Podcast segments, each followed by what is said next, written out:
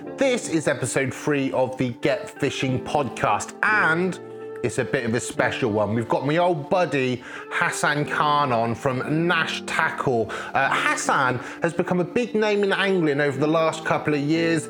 Uh, we're going to find out a bit more about him, how he got into fishing, where he's from, a bit more about the man himself. And I'm really looking forward to it because I've known Hassan for about two and a half years. And a lot of the stuff we're going to be talking about, I don't actually know myself. So it's going to be a good one. Get Fishing is the Angling Trust campaign to get more people fishing more often. We're funded from the Environment Agency from a fishing license income, and our exclusive retail partners are Angling Direct. Right, Hassan Khan, here we go. We're going to go straight in. Now, the funny thing is, we tried to record this two days ago. We had a technical nightmare, and I'm praying the gremlins have gone and we can go straight into it. How are you, mate? Let me turn my video on. We're, we're actually recording a podcast. We're doing better than last time. I'm not going to talk about last time, mate, because certain someone had an absolute shocker. I did my hair. I got myself mentally prepared in the zone and you had an absolute stinker. But hey, you don't get that at Nash tackle, do you? You don't get that at Nash tackle. You're looking quite good, Hassan. Are you are you the only person in Great Britain that came out of lockdown looking better than when you went in? Oh, hey, Joe Wicks is a when you've got two nippers like mine who are active toddlers. You've got a missus who's active I have done more exercise in lockdown than I have done collectively throughout my whole life. That is including a marginal, very frivolous, average tennis career as well. Did, did you used to play tennis? Did you? Yeah. So before, well, I always angled, obviously, but um, yeah, yeah, I, I played and had my own coaching business before the world of angling and working in angling came to be, mate. Yeah, so like, a, yeah, feels like a different lifetime ago we've learned something already, Hassan, and we're going to go on to how you. Because I mean, I don't really know how you sort of got into angling, and obviously now you are the presenter of the second best fishing podcast after the say. no, no, no. I was um, wondering how we're going to get around um, but we, I would like to know how you got into angling, obviously, because obviously a lot of people listening to this podcast are sort of new to fishing, and they might not even know who Hassan Khan is. How dare them? People who are actual anglers don't know who Hassan Khan is, mate. Nobody knows who I am. Only I my parents. I mean, and sometimes my missus, I think she doesn't really know who I am. But like, yeah. But I will gladly tell people the story. Apologies to this bores the life out of everybody, um, and people just don't want to know. But yeah, like obviously, I think mine's probably my yeah my journey into angling. Oh, it sounds deep, doesn't it? It journey. does. We're going in deep. going deep. Um, it, it's probably not textbook at all. Um, it's not the quintessential. I yeah, my dad went, so he took me, and no, uh, I was born. Um, yeah, completely obsessed with fish. Really? Um, my mental health's always been in question, Jimmy, mate. Um, yeah, I, my, I, I, mean, obviously got very few really early memories, but uh, my mom, bless her, um, used to go to Asda, um, the fish counter, and buy like tope heads and bits of fish that were left over. And I used to like mess around with them, tie them to little toy rods, chuck them on the lawn. Um, there was some serious amount of foxes in our garden in Leicester back in the day at the end of a summer's day of me chucking those fish heads around. You know what I mean? But I don't know what it was, um, and no one can really put a finger on it. But no one in mum's side of the family um, fished. Dad's side of the family, like my dad uh, is from like Afghanistan, like big family, but again, none of them were anglers. Uh, mum's family were all Leicester, but again, like none of them anglers either. So I was just born obsessed with fish, mate. Um, really weird, though, isn't it? I, I, spoke about this on episode one, but um, I'm very similar. My dad was actually an angler, and I presume he took me sometimes when I was young. But there's my mum's got pictures of me. He's uh, three years old in a back garden fishing in like a bucket with. I don't even think there was water in it. So I was like obsessed with fishing, like. Obs- but I don't know. There is no reason for it, and, and people will ask. There must have been something I don't know. I just think I was obsessed with angling. I just don't know where it's really came from.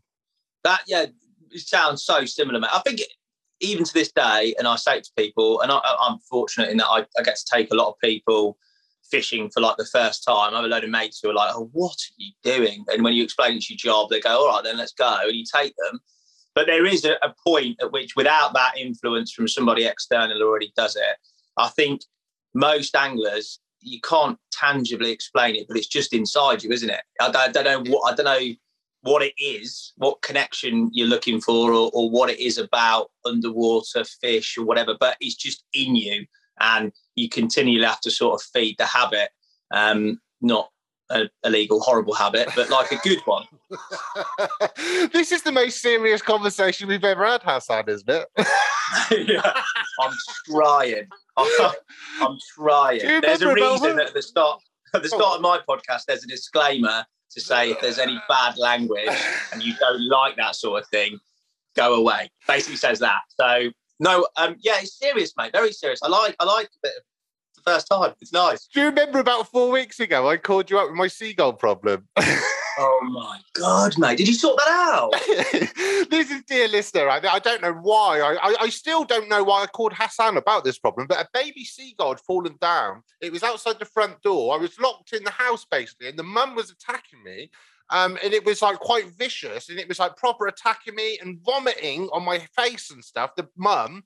Um, so for some reason, I called Hassan to explain the problem. Hassan's from Leicester. Not really much of a seagull problem, is there? I mean, I, I tell you what, originally from Leicester, but now I'm in Manchester. My sort of seagull uh, handling has improved. There's a few more about.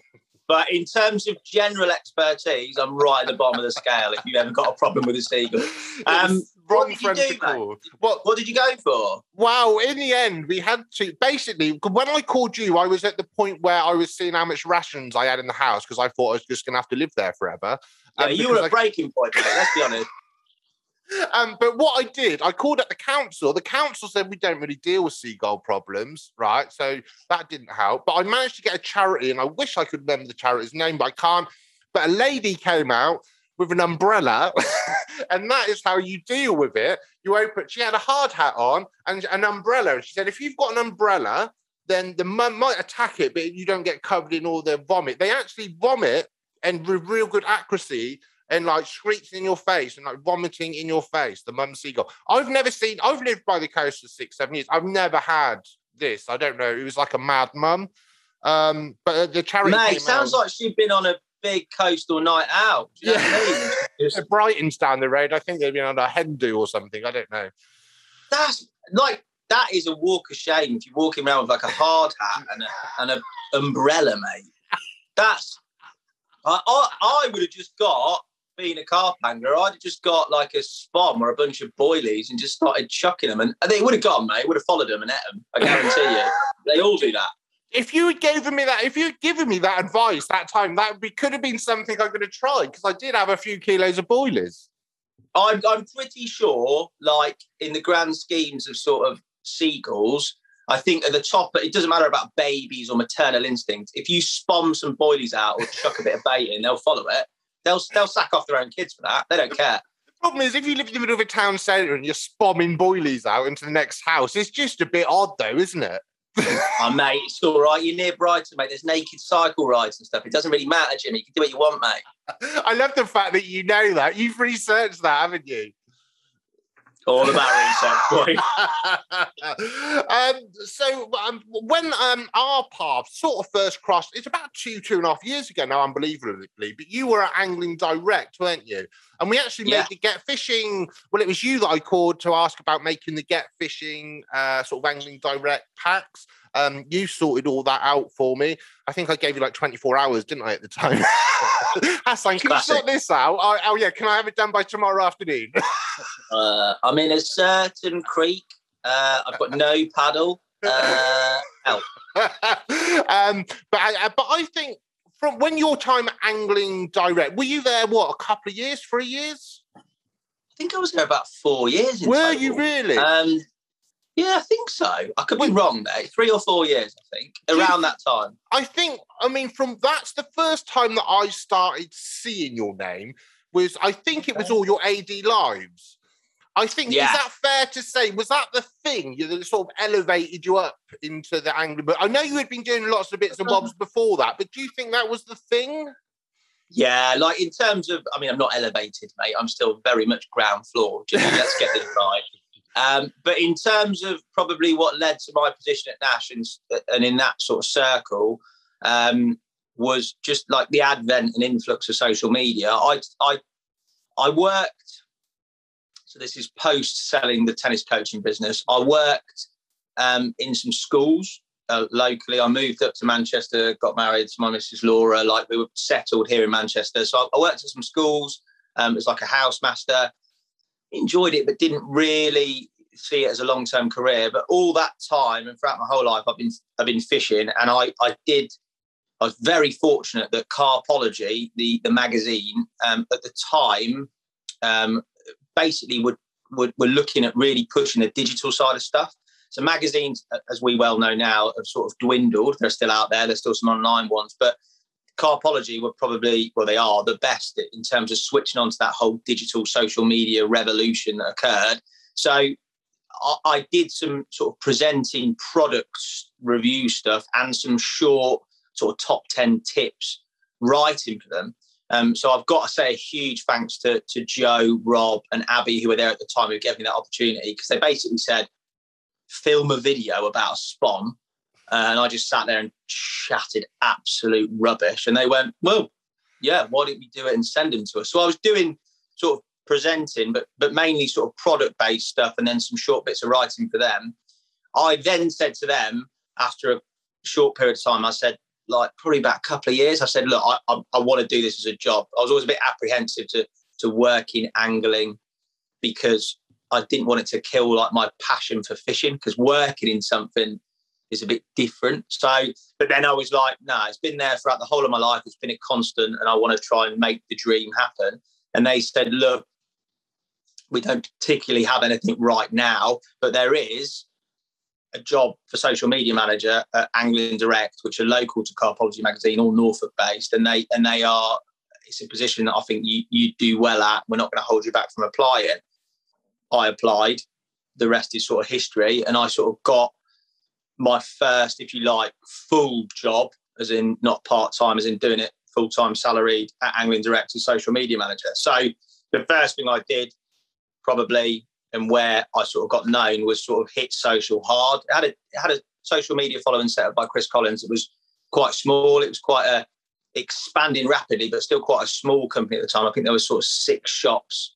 Um, and the way that social media went, yeah, Facebook lives every week I did with various different anglers, as well as uh, my Todd on the bank. So I was always out sort of fishing different disciplines across all sorts of angling, which were, yeah, they were incredible. Um, I learned so much just being out there. And they might have been terrible to watch and follow, but I really enjoyed going out fishing every week. I Um, think it, I think you brought a massive amount of life to it. I just think, I mean, everyone used to watch the lives. I used to watch the lives. I don't really watch that much sort of content, but I, it was just interesting. Even if you had a guess that I wasn't massively interested in, it just looked so. I think it was real, wasn't it? It was real, and for Yeah. some reason, just sat there and watched. Oh, I watched that and for a few minutes, and then like twenty minutes later, you're there watching it. It's just a bizarre thing how it worked. It was just worked. I don't know why. Yeah, I'd, what I wanted to do when I got there is it's quite commercial.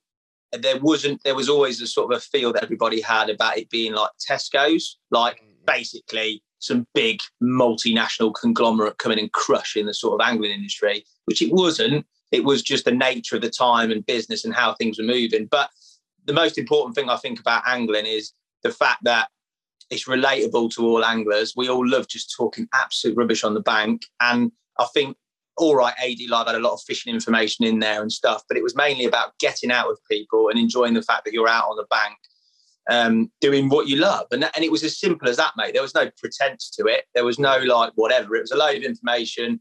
And I'd get different people on who were incredible anglers, far better than I'll ever be in their chosen discipline. And people who wanted that sort of depth of information, we, you can't really beat it from the horse's mouth. And at the same time, we had a good laugh and genuinely sort of, yeah, yeah, probably sort of showed ourselves up for a day. So before, but like, but Carpology, when you started doing those little videos, did you hadn't ha- had done any presenting before that? That was your first role. So no, not out of the angling world. That was just your first presenting you ever did. Yeah, no presenting, mate, not at all. Um, I, I don't think um, there wasn't really any opportunity. I think it. I sort of my whole life has been like, even outside of Chris, I've just been so lucky. Uh, and timing wise, I've just been so lucky with that. Like there was no social media, there was no opportunities to present. I was sort of in that first wave of people, like social media manager, when I got the job four or five years ago at Angling Direct, probably was one of the first positions within Anglin that had that title. Yeah, it probably I- wasn't a job. I funny, I done it around I think it was eight years ago, and I was went into an office of it wasn't within angling, it was sort of um, more other stuff, but I was in an office and everyone was like, "What? You've employed someone to do social media?" It wasn't a thing. Like Yeah. now, like now, every single person that goes to college is doing digital marketing, but people don't realize eight or nine years it wasn't even a job. wasn't even a job in, in massive big companies. It's just weird how life's progressed so quickly. It's but it's also like, and I say this to a lot of people because obviously I get a load of messages like saying, "How do you work in angling?" Yeah, what- that's the biggest Yeah, one we get here. Yeah. are ah, like yeah it's a small industry it's hard but angling the angling industry is so different to every other industry you could possibly work in. I've got mates who work in like uh, film production like decent producers. They work in all sorts of different media avenues. There's nothing like angling. You and, and through my course of time at AD there was people who came to the business from a non-angling background um, which had like a different skill set, like far more sort of technically, um, analytically sort of yeah informed than than say me and anybody else who worked there. But fundamentally, you can't really. It's hard. You can't teach somebody like angling. Do you know what I mean? Like yeah. the ins and outs of like what a conversation is like with an angler, what it's like to be an angler. You, you can't really sort of gauge that. So yeah, I mean, it, it, I was so lucky that that is the industry because if it was like if I was trying to present, I don't know, daytime TV, unless I was dressed as like Mr. Blobby and saying nothing, it wouldn't happen, would it, mate? Do you Let's be not honest. think? you know do you I not think you could do? You could change over to mainstream. No. L- look at me, look at me, Jimmy. You've got got lovely hair. You've got children's TV hair. hair. No, you've got good No. hair. It's high. Your hair's got higher, hasn't it? It's, That's the, the caffeine, mate. It's growing it as we talk. have you always had your hair like that? I can't remember a time Uh, about it. Mate, let's. Uh, this is a fishing podcast, mate. Not hair. No, I'm joking. um, uh, I don't know. I'll just do my hair. I'll do my hair, mate. My hair grows like. Um, this is a really old reference, so apologies to people who probably don't know this, but like, you remember like Hey Arnold, like that cartoon? Yeah. grows like American football. I don't get. I, I get a little bit of height, and then all of a sudden it starts going wide, and that signifies I need a haircut. I'm only So jealous, buddy. I'm jealous, Mate. man. I have to wear a hat and that now. Look, it's all going, mate. There's nothing wrong with that. It's low maintenance, mate. That's what it's all about. I wish I'd cut my hair short. I had terrible hair when I was young. It was all like curly, long, and, and I had it bleached at one point. I looked like a, just an idiot. So I think it's uh, it was like someone telling me that I should have had short hair the whole time, really. That sounds good, mate. Curly long hair is, um, yeah, mate. That's all right. That is. Oh, it wasn't it wasn't fashionable in 1998. That's the problem. I don't know, mate. Carve your own niche. There. It's like Baywatch. I'm not the Hoff, mate. I'm never going to be the Hoff. The Hoff. well, you, you sent some pictures. Um, we're going to get back. So basically, what you're angling direct. Let's go back there because so you you Yeah. were very, you you became successful there. You've done very well there. And Thanks. was it about a year ago you ended up at Nash? Was it a year? Probably not a year. Yeah, I sort of, sort of took the wrong turn on the drive to the office and ended up down in Essex, mate. Um, yeah, so I start. When did I start with Nash? I started with Nash November last Oh. year. So sort of in between, maybe at the point of lockdown two, three, four, five, six, whatever lockdown it was. Um, so I started in November last year at Nash. Yes, I did. That is correct. and it was I bet it must have been a big decision when you're doing well at any job to move to a Mhm. different. I know saying that. I, I mean, Nash is I, obviously you're a, a carp angler and you're into and Nash is such like a massive big brand, isn't it? It's um you would probably jump to the opportunity, but you were doing very well where you were. So you know it is it is a decision you've got to make in your career, isn't it?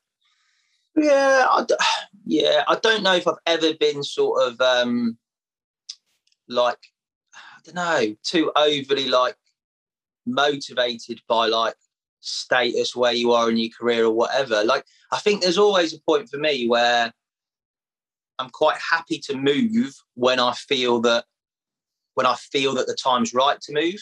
Mm. I think when I left AD or, or the, the decision to make at AD, if you like, was was I feel that I I'd done as much as I could there with regards to what I had to work with. I Yeah. think in order for me to achieve what I wanted to achieve, I'd need more in terms of investment, more of a team to sort of push it on. I sort of started to feel that it was relatively, it was getting to a point of stagnation. You were doing the same thing, um, and there wasn't really the, the chance to to sort of push on with what I wanted to do. The the AD story, I took the job at, um, as I said, as I, as I left Carpology, took the job. Darren Bailey was in charge, CEO, absolute brilliant man. Him um, and and Stuart Downing, like at the time, like obviously brilliant. Like I can't thank them enough as well. They pretty much sat me down and said, "Look, Hass, what's the plan? What do you want to do? What what are your thoughts around around AD? What can we do? We want a media presence. We want social media. We want to grow it." And they did like went from six shops. So I think when I left, there was 34 shops and Yeah. a big online business, and we were into Europe, and it had floated on the stock market. So there was so much change, so much investment, but they were so supportive, and we worked to a sort of a, a, a long term plan. And we were in the last year of that long term plan, if you like. Things had gone well, and then there was a change in sort of ownership, a change at the top, if you like, um, and the plan and that sort of whole thing was there. It was definitely would have carried on. It would have worked, but for me, I just felt we're there now. Realistically, with how things are and, and the direction that things want to go in, is it going to be a point where I'm going to be able to to push on and look for another five year plan? It's not. So it was the right time for me to look elsewhere. Like I'm again, the job at AD, I had so many like links to every brand because I went out with people from the brand that you talk to them day to day. It's such a small world that it was a case of opportunity wise, there was opportunities there, and it was the right time for me to take one. Um, so it really wasn't like a massive decision. I mean, it was a, it was a weird time because of COVID and stuff, but it w- wasn't like a massive. It felt quite, it felt really natural, um, in a weird way, um, and I think I think that helped me because I just sort of knew it was time. Does it sound weird? Sound weird to No, no, one one hundred percent, mate. I've been very similar. I've left some um big well when I came to work in angling, I was doing quite well. And it's like now I'm gonna go and navigate at something else. And everyone's like, Really? You tried 10 years to get like where you are. You where I was on talk radio and I was on with Penny Smith on Saturday and Sunday mornings. I'd be working in local radio for 10 years, like dedicated your whole life to get to national radio. And I got there, and after a couple of years, I was on good money. There was people making Yeah. tea in the morning and bringing your breakfast and cutting out your news stories for you. Like this, I had a, you know, it's brilliant. Um, and then I thought, I- I've sort of had enough of this now. I want to go and do something Yeah. else. And everyone's like, really? this is it. This is what you wanted. This is what you're obsessed about. And then I thought, oh, I'm going to go and we'll try and get a job in angling, which is, um, but then I, I, just thought that I had to do it, and um, I'm really happy. I just, I just really like fishing. I was obsessed with fishing anyway, so you might as well just do something that you sort of like in life, haven't you? Yeah, I mean, I'd have never have worked um, touch wood. I'd never work outside of angling if I could help it, just No. because you love it. There's nothing like it. Like, don't get me wrong, there's bad bits, there's good bits, as there is to every job, but generally, mate, the bad outweighs the the good, and you don't do it for you don't do it for the money. Like, no. I've got I've got a good mate who is a social media manager at Manchester United, and like I think that's the whole media budget at AD. Do you know what I mean? Like just his wages. So like you don't do it for the money, but you do because it's your love and it's your passion and, and, and it's what you want to do. So yeah, for me, I've always been a bit like that. It was time to go. Um, Nash, I love the boys. I get on with Alan, Kevin, all of them. I met them through my time at AD and spent spent some time with them fishing. The role uh, and like my life now, it's absolutely like I couldn't ask for a better fit. Like I've got two two little girls under sort of four, four and nearly three, um, and then number three on the way, a little boy. So it's, it's busy. Yeah, yeah, mate. I didn't know so, that. Congratulations. Nice one, mate. So Laura's like what seven weeks away or something. We decided to go to Cornwall next week, so that could be interesting. But um, you might yeah, have a Cornish yeah. baby. oh, mate. Yeah, so uh, let's hope we don't go back with uh, yeah three kids in the van. We left with two. Um, so yeah, so it, it's busy. Obviously, I'm based up north, but in terms of Nash, they've been supportive of that. My schedule, I can work to my to my sort of around life, if you like, and um, I definitely get to be at home in this office editing, as you can see behind there. I, I was um, just looking at that because I know for a fact a year ago you didn't know how to edit anything, and now you've got an editing open behind you. Is it Premiere Pro on behind you? That's just for show, mate. I, I outsource it. Hang on, tell what that is. Have you had to learn all the editing then since you joined now? Yeah, and I think that was another draw to the job, really. Like, um, I um, uh, I don't know. Uh, uh, yeah, I'm old, but I don't feel like I'm old just to sit there and not learn and develop myself. And I think um, as things have gone on with with social media, with video, and all that sort of stuff, with regards to the industry, it becoming more and more prevalent and popular. Uh, it was I needed to to learn to do that. I can take a, a, good photo, but in terms of video, in terms of editing, I hadn't touched that at all. I had a team of I didn't have a team. I had two videographers that would do that. Now I obviously film and edit the podcasts Oh, you film well, it. There's no one filming. Yeah, mate. You've got the camera set up for yourself. Yeah, mate. You? So, so Dan Yeomans is media manager. When I took the job, he pretty much gave me a whistle stop tour, and, and it's not hard to film. It's free static cameras. Like, yeah. I'm not bloody, I'm not Spielberg in it. You know what I mean? Like, it's not that hard. But he he he's been brilliant, and like, bless him, like him, Alfie, Henry, and all the boys, mate, at Nash. Oh, you know what it's like when you get like and I felt like a proper muppet. When you get like a, a newbie comes in and it's like, uh, mate, what what size does this have to be? Uh, I've filmed it, but it's all blurry. Uh, how do I do this on the edit, mate? Like daily, they must have been like, "What?" You're at Nash Tackle. You're at the Nash Tackle, this big podcast. You're in. Did the, oh, what does the red bad. button do? Honestly, mate, bad.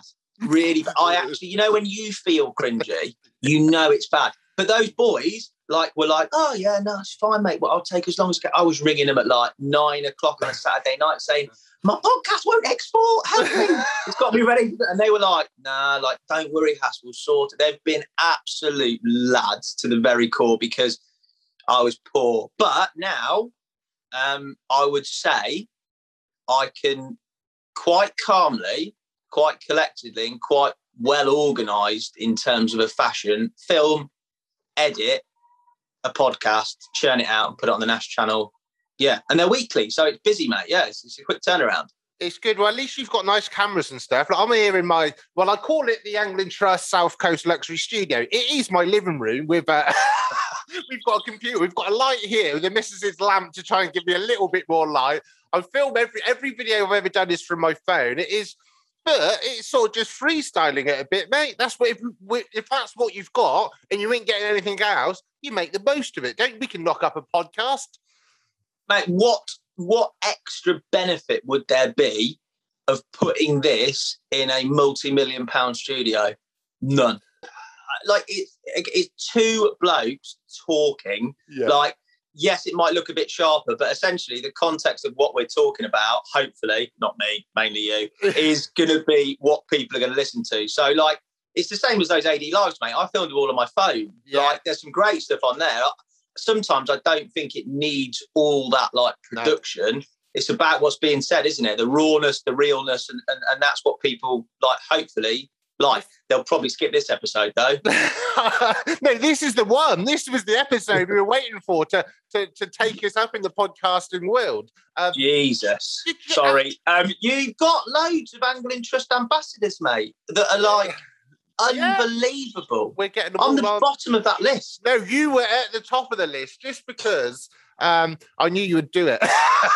Oh yeah, yeah. no fee me. I'm very cheap. no, I honestly, genuinely, I, I, you know, I think you're one of the nicest blokes in fishing. Every time I've called you for any help in the last two and a half years, even two and a half years ago, when we didn't even know each other, and I, hello, it's Jimmy from the Angling Trust. Yeah, mate, I'll help you out and sort it out. And I think over the last two and a half years, uh, you have come on massively. Like what you, what I see you doing now is, you, I watch and I think Hassan's bang on it now. Do you know what I mean? Really bang on it, which is yeah, I mean that as well. I think you're you have you're, you're doing really well, buddy. Oh, mate, you're very kind. Like as I said, it's not like I wouldn't say it's a conscious effort. I think I've been lucky. I've surrounded myself with good people throughout the course of what I've done, and I think it's important to be, yeah, a good person. Like regardless of what you're doing, the industry's small. Where you can help, you definitely can help. Like everybody who's everybody's seen that throughout the angling community is is such a good one. And I think genuinely, if if you if you're in the angling community, either work in it or, or you're a fisherman who's sort of yeah out there, if, if you're an idiot, you're pretty well, you're just not in it. You could pretty easily found out and you're out of it. And I think um yeah, we're so lucky to do what we do. I would never take that for granted. And yeah, like, where I can help, I definitely, definitely will, mate. I think I tell you what, what you just said is what the hundred and one people that say, "How would you get a job in the angling industry?" It is be a nice person, work hard, do listen, be a sponge, take it in, and just be a nice person, isn't it? Like, like in anything, really. I think yeah, definitely. It's, it's I can't I can't emphasize how much how small an industry it is. It is. everybody knows everybody. It is Yeah. like a it's like a like a little family really. And like despite the, the fact that we might work for different companies or or whatever it may be, it, everybody knows everybody and, and, and has respect for what everybody else does. There's no like I don't know, oh, you work for Korda, you work for Fox, you work for like it's fishing. We're all lucky, like let's crack on. Like there's none of that. But I think nowadays, with the fact that the industry's grown so much, there's a lot more money in it, fishing full stop. There's a lot more people doing it. Brilliant work from you boys over lockdown. Um, there's a lot of different groups in it, more ethnic people in it. Well, we're working that. Yeah, this year we're actually doing. Um, there's actually a National Inclusion Week on the 27th, and I'm working on some different things at the moment, actually. Um, but there, as I'm going to different events and seeing lots of different types of people: men, women, gay, Yeah. straight, bi. I mean, I mean, just like you know, black or white. It, it doesn't really matter. Like, anyone can go fishing. The the the thing of an old man, old white man on a box is kind of uh, very dated, which is some what a lot of people still think it is if you're not in the angling world. I think. Yeah, mate, but it's like yeah, it's just publicity and, and getting more people involved and showcasing that that's gonna that's gonna change that, and it will change because fishing's quality. Everybody wants to get involved, but but nowadays, as I was saying, with with so many different groups being interested, so many more people maybe wanting to seek a career and, a profession in it, you've got to have some sort of skill. Do you know what I mean? As I said, I was lucky, mate. There's no way I would have got my job now as social media manager. I haven't got a degree in social media. I've got a degree in sport and exercise science. Like, no way you're getting in. So, like, yeah, now you really do sort of have to have a skill um, in terms of the angling industry. But at the same time, it won't be long, I don't think, before you can be a an Instagram angling influencer and just fish as well for a living if you can catch loads. Nice work if you can get it, buddy. Do you think? Would you do it? I don't think-? Uh, to be honest with you, I mean, I, I don't know. We always the grass is always greener on the other side with me. You always think everything's going to be better, but really, I quite like my job. I, it's very varied. I kind of we were speaking about the other day. I'm pretty much free to do different bits and bobs and meet new people. There's not enough. I'm there's no secret. There's I have to do pretty much a lot of stuff on my own. There's not really enough people, and I want more equipment. And I moan and I moan. Really, I quite like it all. it's quite nice, you know, making stuff happen from nothing, from a, a complete blank canvas, uh, and just to make something. So I, I think I'm quite happy where I am, really, mate. Yeah, mate. I, I think well, you've done a great job, mate. You've got a tough one as well. Like I said this to you before. You've got you work for the Angling Trust, so you've got government funding and sort of proper, if you like, sort of government heads looking at what you do. You can't Yeah. sort of. I, I did a podcast the other day with one of the Nash lads talking about how he put a maggot up his bum. You can't get away with that. Do you know what I mean? No way. Couldn't do it, mate. um, Hassan, you sent. I said send three or four of your favourite fishing pictures, and we were going to go over. Oh, I just sent loads. Didn't Yeah, I? you sent your iCloud library, library over, didn't you? Really? um, there's a there's one here. I don't know if you can see it. If you're watching this on YouTube, can you see what photo that is? Yeah, I can see that, mate. Um, so that you looking young there, and you've got a, a, common carp. Um, how young were you there? I, I'm going to say I'm, I'm like 17 there, mate. I've gone to, that's my first ever trip, um, other than France, um, to, that's the River, River Ebro, mate, in Spain. Um, yeah, my first trip solo, no parents, fly out. On your it. own at Um, 17? I'm a Todd. Yeah, there was, um, what was it called? Ebro Carp Club or Carp Club Ebro? Mark Law, who used to write in Crafty Carper Mm. um, magazine, he set up a guiding service out there. So it was like fly, he'd supply the tackle. You just bought like your reels and your end tackle. But I remember seeing, I can't remember what program it was, but I saw a TV show or an article in a magazine and I was like, right, I want to get there. I want to, I want to experience. I've always been like that. I think I've always wanted to travel and experience um, different countries and culture. I think it's probably just my upbringing, but that's always been like something that I've wanted to do. So I was like, right, I've been to France, I've done that. Let's go to let's go to the Ebro in Spain. It looks brilliant. And I had a week out there like Mequinenza catching mega carp, big cats, and and living the Ebro dream, mate. It was uh yeah, it was unbelievable. It was brilliant. Well, when did you get into carp fishing? Was that quite an early thing? So years are so hard. But I I pretty much started um coarse fishing, went into match fishing, and being from Leicester, like I had a really strange sort of segue into fly fishing because you've got Rutland, you've got Pitsford, you've got Thornton, you've got Eyebrook, you've got some incredible trout fisheries.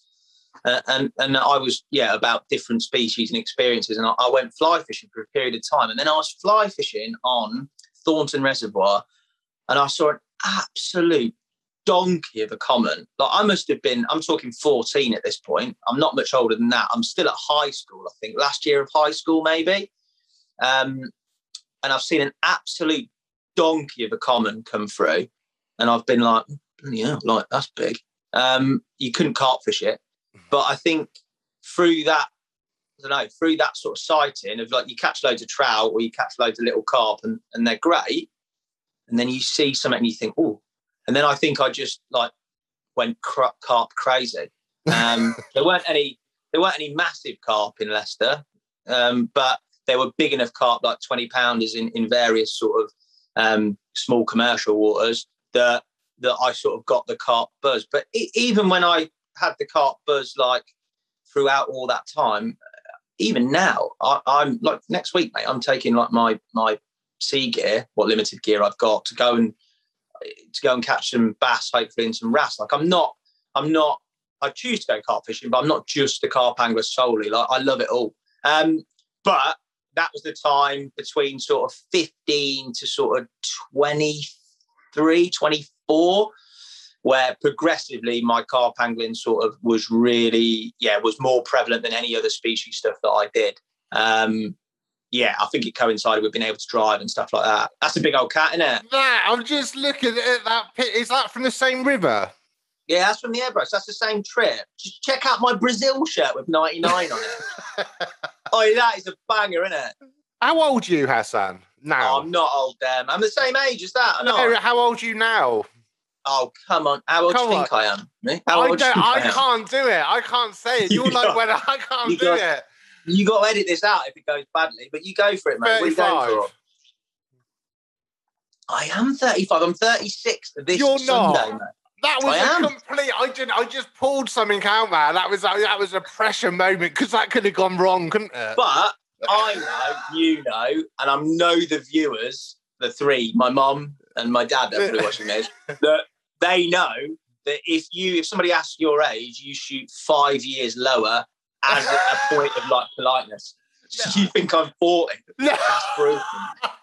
no, I didn't. I, I I don't know what I panicked, and I just went for it, and I came out of it all right. Everything's okay. We're still friends. Yeah, nice.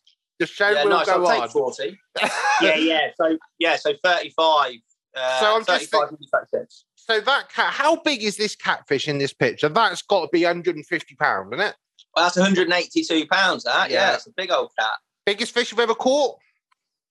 Uh, no, not the biggest fish I've ever caught. No, Go biggest on, freshwater fish I've ever caught. 100, percent definitely 100 freshwater.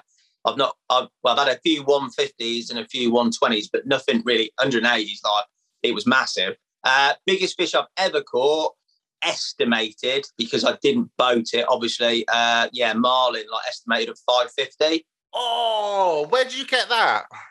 Um, so I went uh, to a trip to the Maldives and went out from the Indian Ocean and caught like sailfish and, and one marlin. So, I've never yeah, done anything. I've never done all that before, and it's sort of. I don't. Uh, the thing is, I love Great Britain. I love British fishing. I've never travelled really away. I don't even go to France carp fishing with everyone. I just love um, fishing in yeah. the UK. Really obsessed with it. Like carp fishing in the autumn. I just I don't know what it's like a really magical thing for me to do. I don't know why. Yeah. I just I just love it. Um, so I haven't travelled, but I think there will come a time where I will sort of get out and about. It's it's just it's hard to know what to do. But I'd uh, like I seen you when you went out shark fishing down in Cornwall. I've not actually done that either. Oh, do it, mate. You're yeah. that, like, you're not that far away. Like probably majority of my time um, away from the UK fishing for stuff like that. So I've been real lucky. And then coming back home, sort of and fishing a lot more, maybe different species, different types of venues since going back rather than just the, the sort of carp scene. Um, I've done that in recent times, and, and I can see why you're obsessed with it. There's so much that you overlook. Um, but yeah, mate, shark fishing in Cornwall, like for, for the blues, porbeagles, and tuna, if you're really lucky down there now. Oh, mate, like it's something else. They they pull the absolute like string off you. Like, yeah, they're unbelievable. Like, and you can get them on relatively light tackle they're really like easily accessible. Um, get on a boat and do it. You'll love that, mate. That's right up your street. It is, mate. I, I must get down there. I must get down there and have a go. Um, you cast far enough to have them off the beach, boy. I know. I tried to cast far enough to get him off the beach. hey, I've seen your stories, mate. You're pretty good on the old sea fishing, mate. I tapped you up for some advice for next week. yeah, you're off down the coast. Well, you didn't know what you're doing, do you? You're going down there with all sorts of Because every time, every time I go to Cornwall, I get on a boat and I go blue shark fishing. So this year I thought, I tell you what, instead of doing that, I will go and I will try and legitimately catch a wrasse or a bass from the shore to sort of give myself a little bit of credibility. I haven't got a clue, mate. I'm going with a bag of boilies and three bolt rigs. And if something happens, I'll be as shocked as you. I just, I, what I said to you the other day, I said, oh, the fishing shop, they're going to see you coming in. They're going to be rubbing their hands. The till's going to be open. Hassan's going to be just putting 50 pound notes over. Um, but we, so, I'm definitely not, mate. I tell you that now. I've worked in fishing retail, mate. I know the dark hole that is a tackle shop. if I can avoid it, I certainly will. Because once you're in there, mate, you can't help it. They must have my wallet once I'm in there. What are you gonna? So you're gonna have a little bit of go with float fishing with like a pike float. Are you gonna have a go with that, like a sort of a wrasse? Yeah. so like I'm. I'm going to go and get some ragworm only from the tackle shop. Ragworm obviously. and uh, and a bit of mackerel. mackerel. Try a bit of mackerel. You've forgotten so what I told you already, haven't you? I'm going to do that. I'm sorted. I've got that. That's that's a plan of attack. But then, luckily, and this is very lucky, there is um, Matt Downing, who used to work for Nash Tackle, because I was in the studio yesterday filming a podcast, and I mentioned to the boys that I was going down. Uh, and Tommy and um, Reedy, a couple of Nash lads, are going down today. They're actually shark fishing as we speak. Mm. But they mentioned that Matt Downing, who now lives down there, mad, brilliant LRF angler, loves it and lives very close to where I'm going.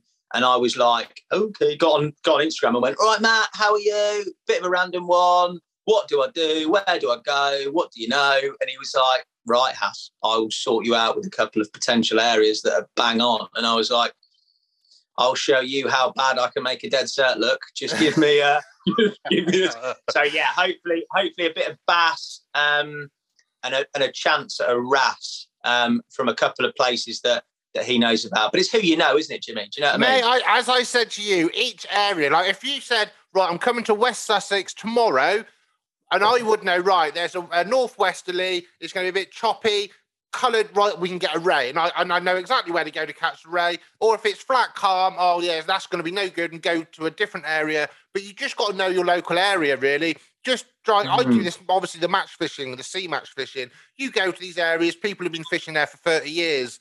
You've got no chance because they know exactly what fish is going to be there. Yeah. Yeah, it's true, mate. Local knowledge, yeah, you can't put a price on it. So, yeah, mate, I'll be in West Sussex tomorrow with you catching a ray. Yeah. well, um, I'll t- I'm going to give you one more ragworm tip. Go on. thi- This is a big one. This is a big one. When you go into the fishing shop, ask if Yeah. they've got any dug rag. Because most fishing shops, when they sell rag, they Yeah. don't, don't tell anyone this. They sell um it's farmed. It's all farmed in Holland, almost everything. And it's all farmed. It's not natural. So it's basically not very slimy, not very wiggly, not very good. If you sell Right. dug, dug rag, it's been hand dug from the local area and there'd be slimy, there'd be big things, there'd be wiggling around, and you'll be 10 times more chance of catching on dug rag than farmed rag. But 10 times. I've just made that up, but I would say probably something like, yeah. Uh, most people, when I started match fishing for the first year, I didn't know any of this. And I spoke to all the England boys and that, and they said, yeah, we wouldn't even turn up to the match, mate, if, if we had that bait you're using. So I've, ah, there we go. Dug rag. Dug, you want dug, mate. hand, yeah, hand dug, not farmed, farmed drag. If that's all you can get, go with it because it's better than nothing. It's better than most other baits, really. That you know, instead of trying Yeah. different baits, but dug rag is what you want. This is good, mate. I'm learning. I need this in my life. This is good. we're gonna get out. We're we'll go out anyway in a couple of months, as we said. We'll, we'll do some Yeah, you need to you need videos. to you need to show me the ropes, mate. As I said, like I've done too much carp fishing a lot, and then a lot of like abroad venues on my travels, and never really done these like Billy Bob. And also, I'm from Leicester, mate, miles away from the sea, aren't you? Like, where's the sea? It's like a four-hour drive. Loads of tennis courts there. That's a...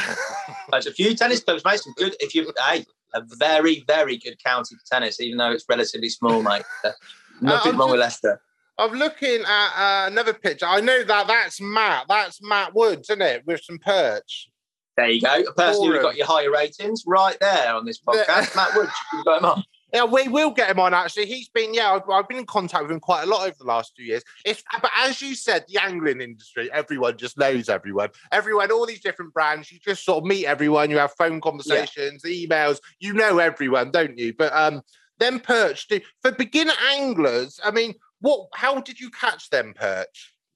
So Matt, um, and yeah, probably more recent years, everyone has sort of light lure fishing has been Yeah. has been sort of a, a massive fad. Like not a, not a fad as in a bad thing that will blow away, but a really good introduction that's come from sort of US lure fishing, bass, and all that stuff. And Matt is an incredible lure angler. Like the perch he catches are like, well, they're like Nile perch, mate. They're ridiculous, but he's a really, really good lure angler. And we went um, on a number of occasions. We've been like light lure fishing for perch, um, drop shotting, light jigging, um, and we went um, a couple of venues near near Matt, uh, well near um, where Matt works, which is at Avid Tackle. It's like Telford Way.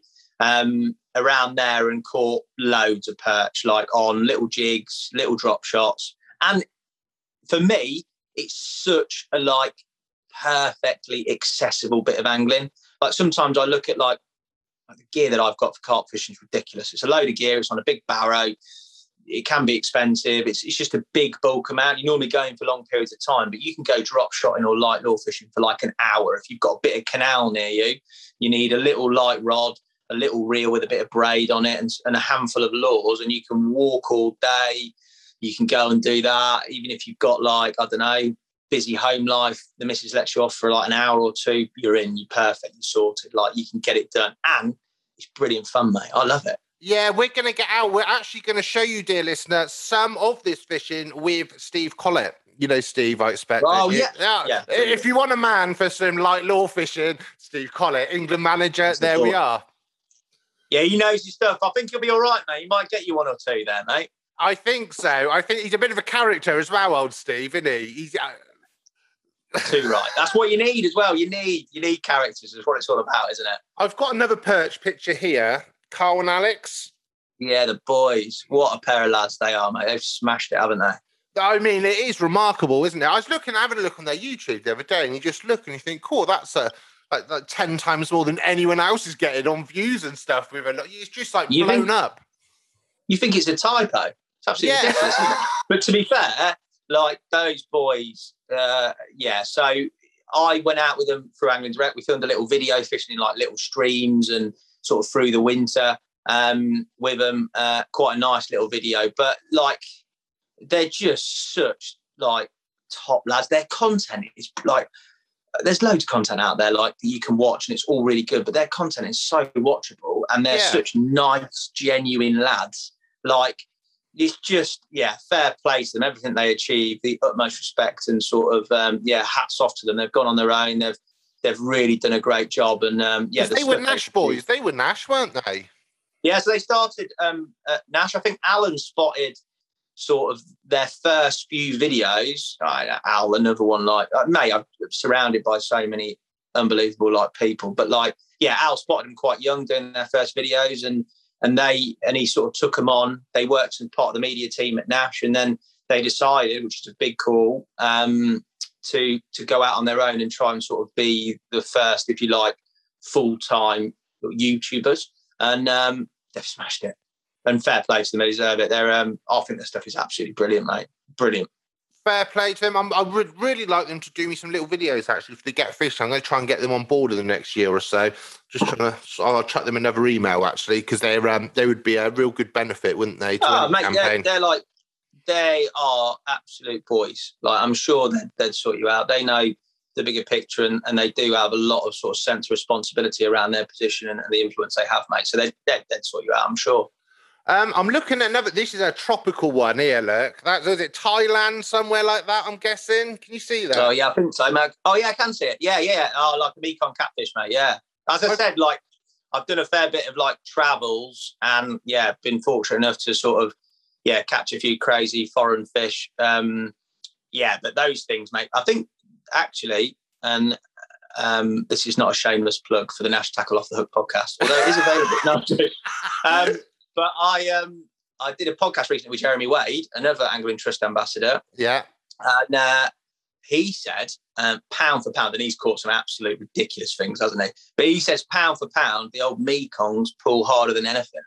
Um, and I'd say, on sort of, from the fish I've hooked, on sort of normal, if you like, stand up and fight tackle, not from a chair or with a harness, they're just, oh, mate. You, you, you, yeah, you just don't want to hook more than two in a day because you're done.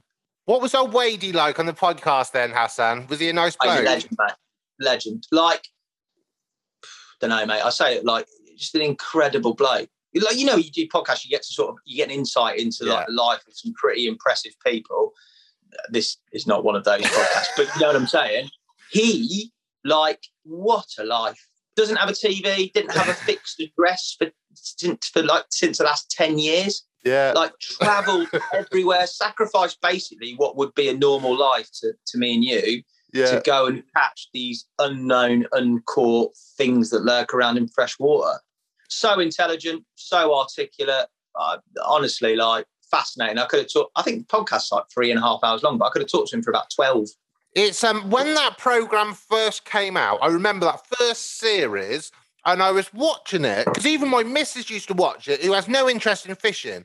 So it's like almost like a travel program, isn't it? Like a weird travel program. Yeah. Off the tra- but then you're learning about something that's eating people in a river, and you think, "Cool, that's brilliant." And then at the end, he tries to catch it. It's like, "What is this program? This has got everything." It was just like, "Whoa, who is this bloke? And what is this? And why hasn't this been on the TV for years?"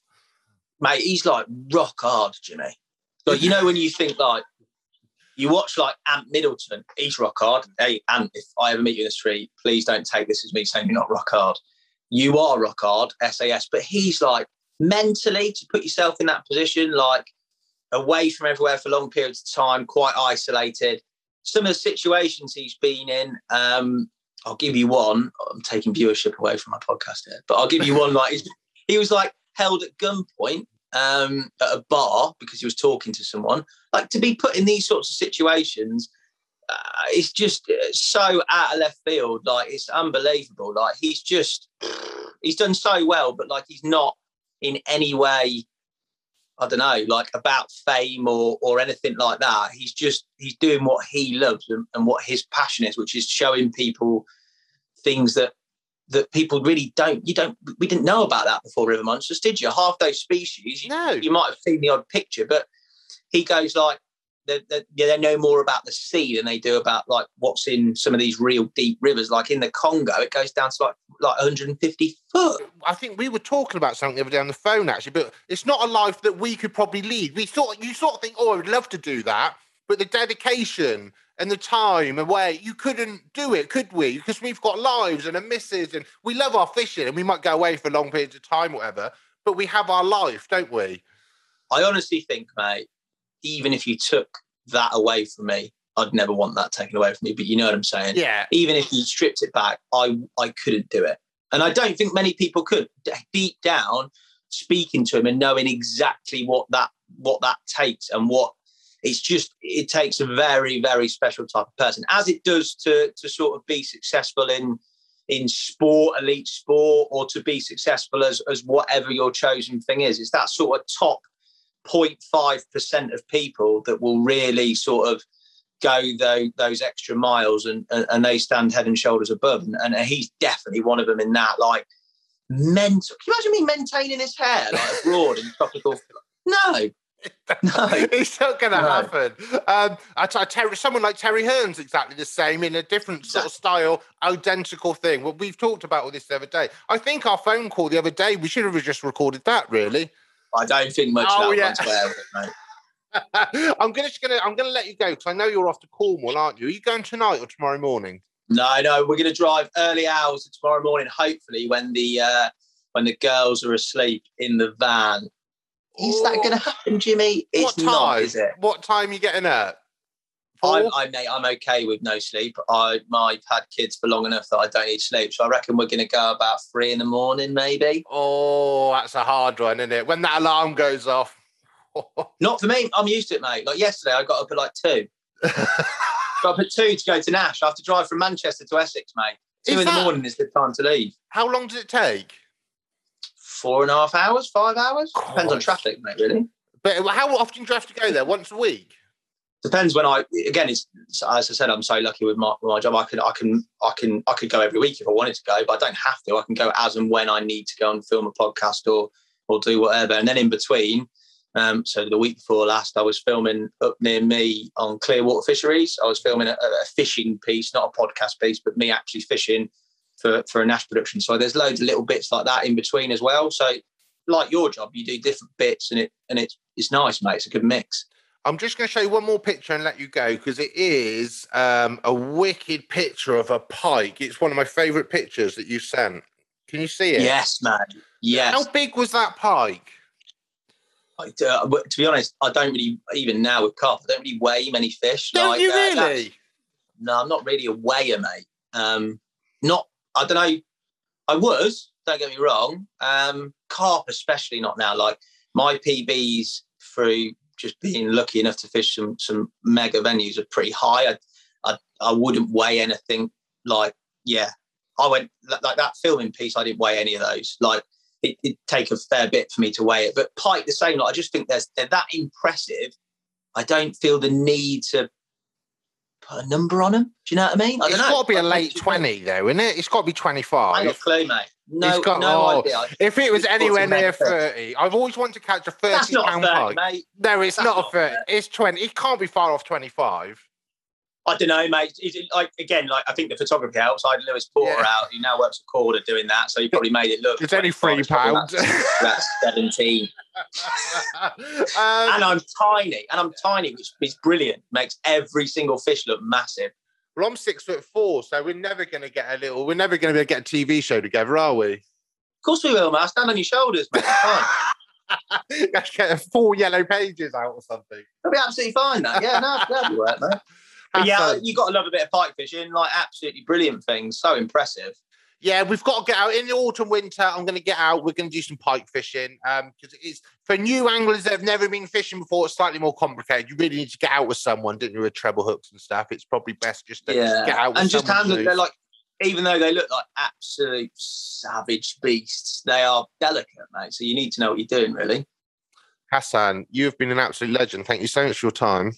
No, thank you. Um, the two extra viewers from this podcast hopefully will turn up to, to, listen to your next one, mate. I'm sure uh, they no, will, mate. You know, what what we're go- what we're going to do, Hassan, because I know for a fact, we're not going to talk about it now, but you have been out filming some new TV shows and bits and bobs. There's there's there's more interesting things on the horizon for Hassan Khan, and I think we have to get you back on have a chat about that sometime.